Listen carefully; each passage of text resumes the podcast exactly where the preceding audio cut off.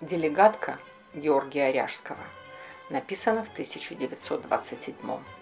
И, невзирая на годы социализма, застоя, перестройки и демократии, прочно вошла в историю искусства.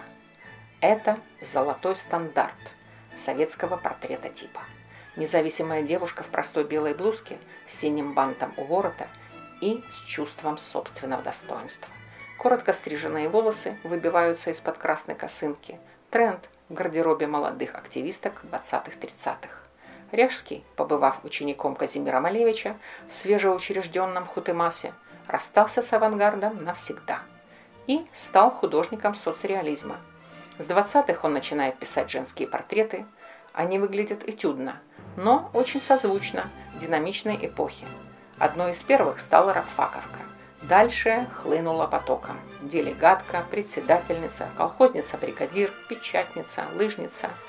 Неизвестные модели с лица типичным выражением сделали имя Ряжскому на Венецианской биеннале, на Всемирной выставке в Париже и определили место в истории искусства.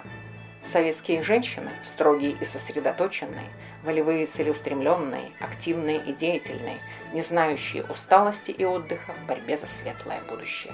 Женщины-работницы, женщины-общественницы, женщины-товарищи. Безымянные иконы стиля своей эпохи. Блогеры, трендсеттеры, селебрити социализма. На минуточку.